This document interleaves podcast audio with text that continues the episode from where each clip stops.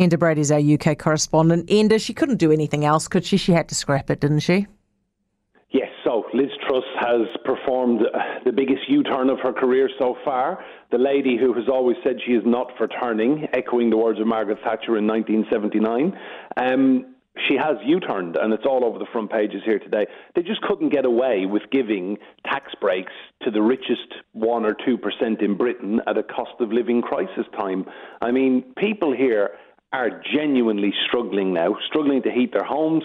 Some people are worrying about keeping their homes with the mortgage rates going the way they're going, and will go even higher next year. They're going to go past six, six and a half percent next year in the UK mortgage rates.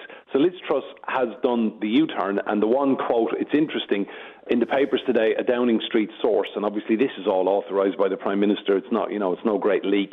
They're saying it was a war not worth fighting. And it was a war, not with the British public. I think it was inside the Conservative Party. People were just thinking, this is nuts.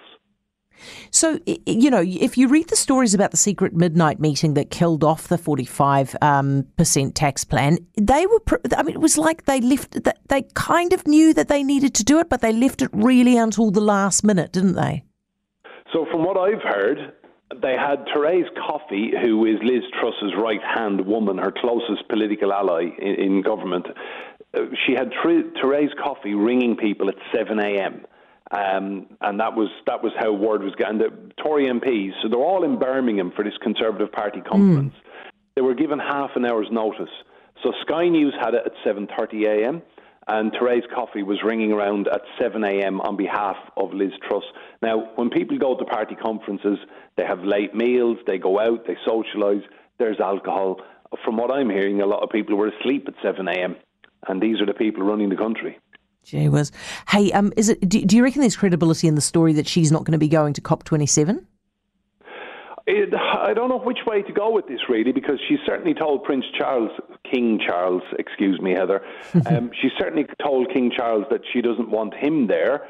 And I think, you know, picking fights inside the Conservative Party over policy is one thing. Picking a fight with the palace, with the new king, is not a good look. And it's quite clear from the weekend's newspapers that there was briefing going on against the Prime Minister because this all came from royal sources.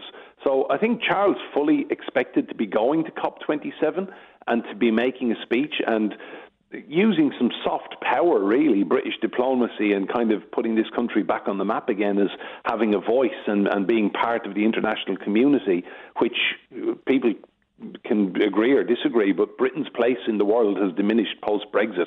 That is without a shadow of a doubt. And I think Charles wanted to begin putting that right. Liz Truss has told him, You're not going. And I do wonder, is she building up to is she going to go? Is she going to try and do a keynote speech and, and make a big deal of some energy policy announcement for the coming years of her government? Well, she can hardly do that, Enda. She's she's blinking while handing out what hundred permits to drill in the in the North Sea, and she's lifting the ban on fracking and stuff. She's, I mean, she's gonna if she turns up, she'll be hugely embarrassed, won't she? Yeah, I mean, it's not very cohesive. A lot of her policies. We're desperate for energy. That's uh, that's yeah. at the root of this. And I mean, uh, let me just give you an example. Last night we put the gas fire on in the living room, and I took a picture of the smart meter. Um, and an hour later, it burned off something like two dollars sixty in the space of an hour. Whereas previously, I would never have really kind of looked or investigated or taken much of an mm. interest in the price of uh, a unit of gas or an hour's worth of gas fire. Um, and I think a lot of people are going to be looking at those smart meters this winter and thinking, I can't afford to put this thing on. Uh, that's no. where we're at. And we, don't, we simply don't produce enough energy. And you look at some of the countries around us, France, for example, 4% energy rise this year, and we're at 80% now.